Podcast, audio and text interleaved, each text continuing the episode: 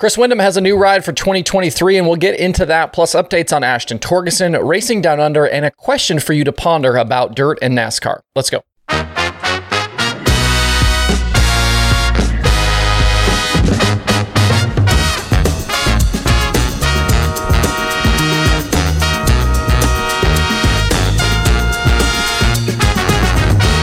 It's Tuesday, February 21st. I'm Justin Fiedler. This is Dirt Tracker Daily. I've been asked quite a few times in recent weeks what's up with Chris Windom, as we didn't see him down south in Florida with the All Stars to start 2023. We've known a deal was in the works for a while for Windom to move to a new situation. And we finally got confirmation yesterday of what that is. The 2022 All Star Rookie of the Year is moving from Hayward Motorsports to Lane Racing, and he is bringing the NOS sponsorship with him. Uh, he is going to run the All Stars again this season with scattered other races on his schedule. Windom, like Tyler Courtney, decided to make the jump from regular non wing competition to full time winged competition. Uh, and 2022 was his first time on the road as a full timer. On top of Rookie of the Year, Windom finished seventh in final All Star standings, picking up four top fives and 15 top tens in 52 appearances last season.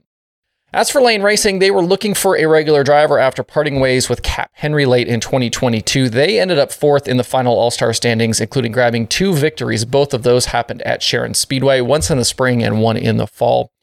As for how this deal came together, there aren't a lot of public details here. We know Hayward continues to operate as a team as they brought a pair of cars to the Chili Bowl, and Windom did thank them in the Lane press release for his time in their cars. Towards the end of 2022, all signs were pointing to a return to the All Stars for Windom and Hayward, uh, but somewhere along the way, this thing went sideways.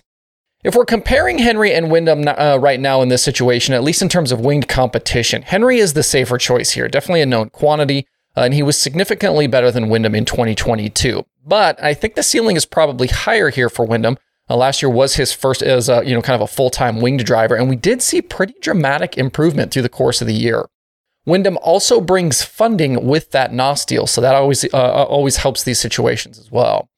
Looking at some stats, it took Windom 12 races to earn his first top 10 a year ago. It was at ninth at Waynesfield on May 15th.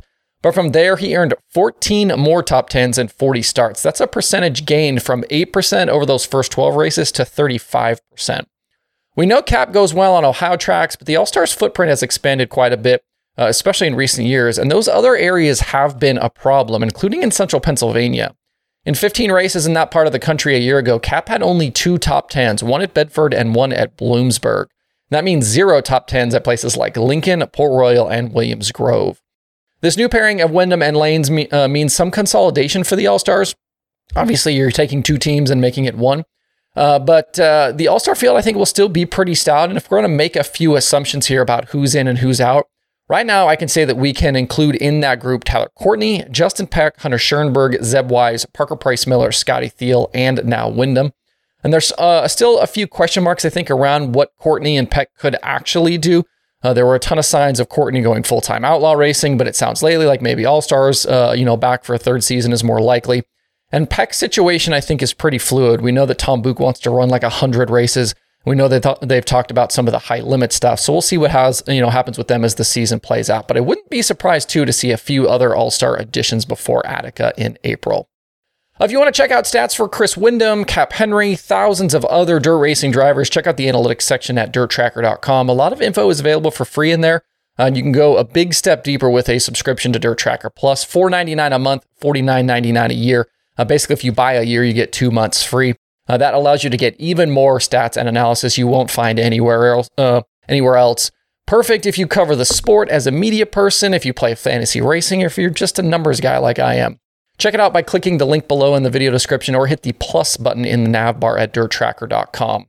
And if you want even more content, make sure you check out dirttracker.com and follow Dirt Tracker on Twitter, Instagram, and TikTok. Always new stuff being posted over there as well, and a lot of stuff that works well kind of with the content I do here on YouTube. One other sprint car team note for you uh, from recent days involved Team G- uh, DGRD Racing.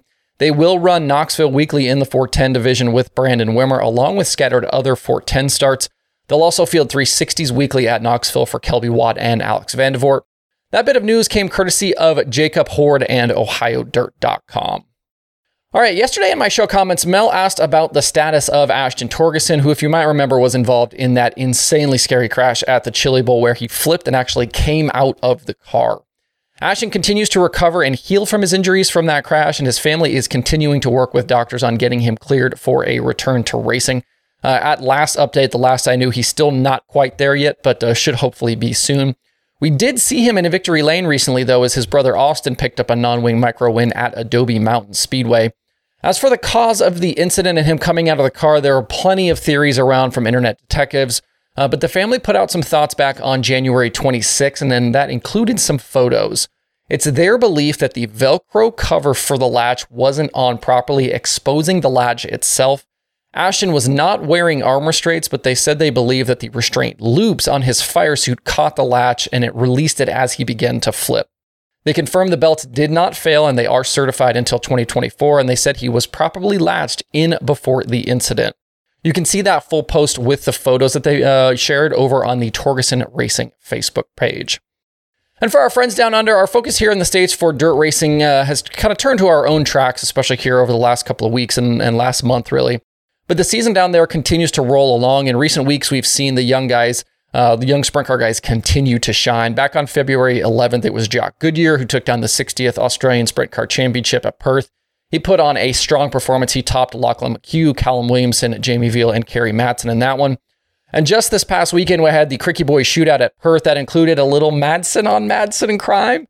Uh, Ian got into Kerry late, and that one sent him spinning as both were running in the top five. Uh, not a great uh, look there for both the Madsen brothers. Out front, Lachlan McHugh took the victory, holding off Jamie Veal late with Jock Goodyear also on the podium. We'll see Lachlan McHugh in the U.S. later this year as he's going to run 50 or so races with Brandon Eikenberry's Deuce 5 Motorsports. That was the car that JJ Hickle was in a year ago. And I hope we get to see Goodyear over here soon. He continues to rack up big wins down there and is definitely a star on the rise. Uh, you can keep up with what's happening down under by checking out Clay Review uh, and my guy Toby Balboen over on the Sprint Car Hub YouTube channel.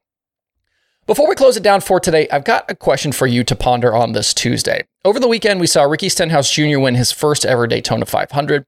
And Stenhouse is a guy with deep ties in the dirt racing world. He came up as a dirt racer. He competes pretty regularly in open wheel competition. We've seen him in midgets and sprint cars, and he's part owner of Sheldon Haudenschild's World of Outlaws team. And as we look down through the field, especially like a lot of guys in the top 10, top 15, more and more NASCAR competitors have dirt racing ties. We talk about Christopher Bell, Kyle Larson, Alex Bowman, and the things he's done lately. Ryan, you know, Ryan Blaney's not a dirt racer, but comes from a dirt racing family.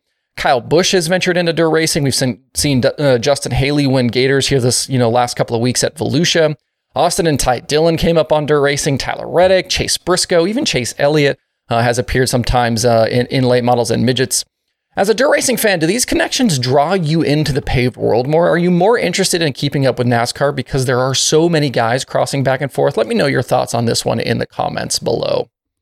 Looking at the streaming schedule for today, again, just FloRacing 24 7 and Dirt Vision now airing all day. To see the full daily streaming schedule with links to watch, visit dirttracker.com slash watch tonight. Hope you guys have a good Tuesday out there. We'll be right back here tomorrow.